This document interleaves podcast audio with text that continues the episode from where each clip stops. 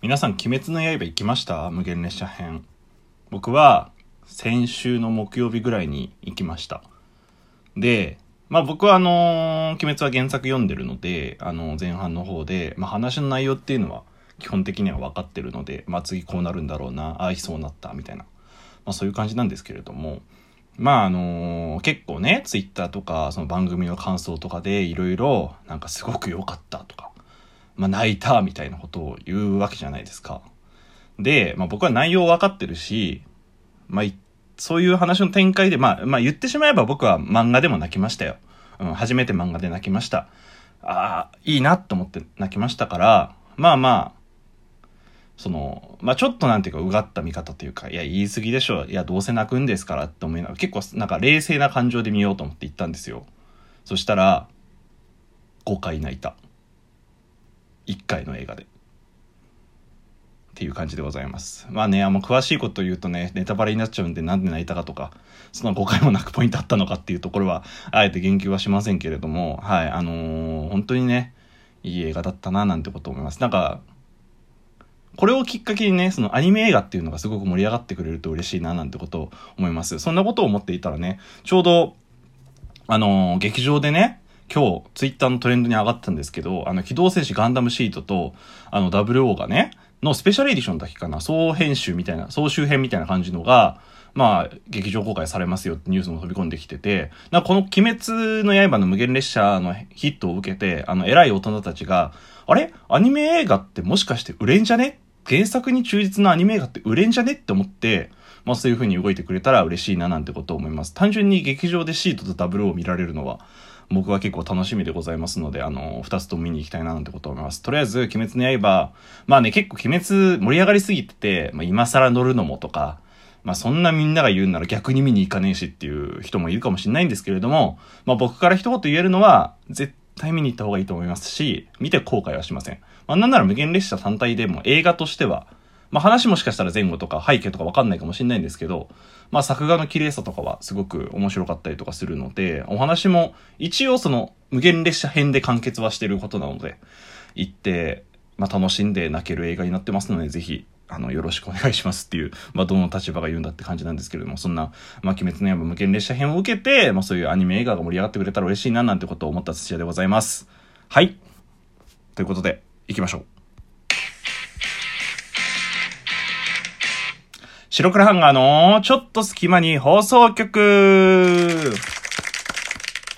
さあ、始まりました。白黒ハンガーのちょっと隙間に放送局を相手は白黒ハンガーのピルクル土屋です。えこの番組は寝る前の数分間やスマートフォンをいじってる時間など、皆さんの寝る前にあるちょっとした隙間時間に僕らのたわいもない会話を聞いていただこうというラジオ番組です。ぜひ寝る前の数分間や通勤通学の間時間、そういった隙間時間に、えー、僕らのたわいもない会話を聞き流して落ち着いていただけたらなと思います。はい、皆さんこんにちは、こんばんは、おはようございます。白黒ハンガーのピルクル土屋でございます。本日は白黒ハンガーピルクル土屋の個人会となっておりますのでよろしくお願いいたします。はい、ということで、まあ、本編に入ったわけなんですけれども、まあ、これ、本当に申し訳ないんですけれども、まあ、直前までこの鬼滅のね、あの、まあ、鬼滅の映画行ってきたよって話は、なんか前半にしようって思ってて、で、まあ僕は大体そのなんか余談と本編みたいな感じで大体分かれてるんですけれども、僕のこの個人会っていうのは、その本編の部分で話そうって思ったことを、今マジで忘れました。マジで本当にその直前までこの、収録のボタンポチッと押すまでは覚えてたんですけど、まあこれ話そうって思って、あ、その前に鬼滅の話しようかなと思って、ポチッと押した瞬間にマジで何話そうか忘れた。こんなことあるんですね。やばい。なので、だいたいこの本編でこれ話そうって思って、なんとなく話組み立ってんですけれども、それド忘れしちゃったんですよ。で、いつもだったらね、あの、僕はちっちゃいノートみたいな感じのに、なんかこれ話そうっつって構成、構成ってまでしっかりしたもんじゃないですけれども、なんかメモ書きみたいなの書いてあって、そ、その順番に沿って話そうかなと思ってるんですけれども、ちょっと今出先で録ってるので、それがなかったんで、まあ頭の中で考えて大丈夫だろうと思って録り、録り始めたんですよ。マジで忘れた。え、こんなことある？やばい、何話そう？違う、前回がね、えっと、あの、まあ、CSM っていう大人の仮面ライダーのね、あの、お話しして、僕のなんていうか趣味全開の話でしたし、で、その前がこのお芝居続きで、あの、告知続きだったので、あのー、そう、告知、自分の趣味ってきたから、今回はなんかそういう自治的、時事的な、もうちょっと真面目な話して、なんかその、提唱する話しようかな。皆さんこれどう思うみたいな話しようかなと思ったんですけれども、それがマジで忘れた。なんだっけ？ちょっと待って、思い出すから。やばい、全然思い出せない。これ結構、あのー、まあ、皆さんにしたら一瞬かもしれないんですけど、僕5分ぐらい悩んで思い出そうとしてるんですけれども、なんか、物を思い出すときって大体それ出てこなくないですか？か探し物も一緒。探し物も、これ見つけようと思って、なんかそれ探してるうちは出てこないけど、なんとなく歩いてたら、ふと、ああ、あれ、こ、あれのこれここにあったのかみたいな。あの、爪切り、このロッカーの下にあったのかみたいな。そういうことあったりとかしません？なんかそんな感覚です、今。なんで今思い出そう思い出そうとして結局思い出せないのって、なんか、フリートークにしたいと思う。ほんとすいません。なんかね、結構真面目な、真面目というか、なんかみんなが興味持ちそうな話題にしたいなと思ってたんですよ。本当に申し訳ない。だって前回自分の趣味のことだったんだもん。今回はなんか万人受けするような話題にしようかなと思ったんですけど、無理でした。ごめんなさい。忘れました。なんかそれは多分何かの表紙で僕が思い出すので、まあそれは、えー、いずれ話したいななんてこと思います。なんか結構話の種としては、いろいろあるんですよ。あのー以前ね、あの、金曜ロードショーでハリーポッターと賢者の石がやってて、なんか僕それ見た時に、まあ、今からちょっとハリーポッターに関わる重大なネタバレ言うんで、まあ、ハリーポッター見てない人聞かないでほしいんですけれども、あの、賢者の石の最後に、あの、なんか、ハリーポッターって、そう、量、量があるんですよ。グリーフィンドール、ハッフルパフ、レイブンクロス、リーザニンって、まあ名前ぐらい聞いたことあると思うんですけれども。で、そこにこう、まあだから言言っちゃえばクラスみたいな感じで分かれてて、で、そこで、まあ、生活するわけですよ。で、何か悪いことをしたり、高速違反したりとかすると、持ち点がこう削られるんですよ。だからマイナス50点みたいな。で、逆にいいことしたりとかすると、いい成績多分収めたりとかすると、いいねっつって点数くれるんですよ。プラス50点っつって。で、額で、年度末にそれらをなんていうか集計して、一番なんか点数が良かったところはまあ優秀なので、あのなんか表彰しますよ、みたいな。そういうシステムがあるらしいんですよ。わからんけどね。だから結構これっていうのは、なんか、まあいわゆる模範的な生徒ですよね。まあよく勉強して、しっかり校則守ってっていう子はどんどんどんどん点数が上がって叱るべきなんですよ。で、あの、このハリーポッターって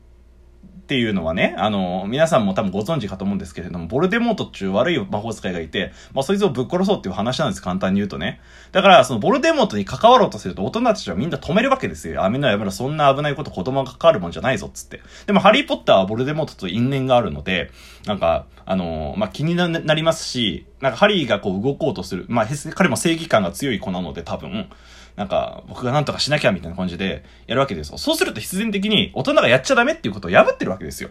だから、まあ、ハリーと、まあ、ハリー及びその付近にいる奴らは、なんか結構点数引かれてくんですよ。あんたそこ行っちゃダメっつったでしょでもこういう資料があるから、いや、そんなこと言ったって高速で禁止されてんだから、そんなとこ行っちゃダメはい、グリフィンドール減点ですって言われたりとかするわけですよ。だそうするとグリフィンドールって、まあ、ハリーが所属してるのグリフィンドールっていう量なんですけれども、グリフィンドールの点数がどんどんどんどん下がっていくわけですよ。まあ、高速破ってる悪い子ですからね。すごく簡単に言ってしまうと。なんで、まあ、その、いいこと、いいことってか、その、ハリーポッターという世界内においてはすごく彼はいいことをしてるのかもしれないけれども、あの、ホグワーツっていう、あ、これ学校の名前ね。ホグワーツっていう学校の中で、彼は校則を破ってる悪い子になるわけですよ。なんで、まあ、そこの、まあ、視聴者はハリー視点なんで、いや、そんな、大人たち、なんか、言い過ぎだろう。こいつら頑張ってんじゃねえかって思うかもしれないですけれども、自分が大人の、多分、教師の立場だったら、もう俺別言うと思いますもん。いや、お前何やってんのと。そんな危ない森行っちゃダメでしょつって。まあ、そういうね、なんか、まあ、現実と、まあ、いわゆるフィクションな世界なんで、まあ、何言ったって無駄なんですけれども、てかそれ、物語楽しめよって話なんですけれども、まあそういう違いがあって、で、まあ何、あ、すみません、賢者の石の話に戻り、戻しますね。で、賢者の石の最後では、結局、まあそういうハリーポッターを、まあ、いわゆる悪いことばっかしてたから、グリフィンドールどんどん限定されちゃってて、結局、まあ最下位になっちゃうんですよ、グリフィンドールは。で、あの、スリザリンっていう、なんか スリザリンも別に普通の量なんですけれども、なんか物語の嫌なやつがみんなそこに入ってるから、なんか悪いやつみたいなイメージあるんですけれどもね。で、そのスリザリンが、まあ、最高得点だったわけですよ。これつまりですよ。なんか、まあ、模範的で高速守ってたいい子たちってわけですよ。で、まあ、1位になってわーってなって、グリフィンドール、あーってなってるんですけれども、そしたら、あの、ダンブルドアっていうね、そのホワーツの校長がね、あの、いや、でも忘れてたわ、私忘れてたわ、つって。いや、グリフィンドールそういえばいいこと、いいことし、いいことしたやついるな、つって、その最後の、まあ、物語、これ見てほしいんですけれども、物語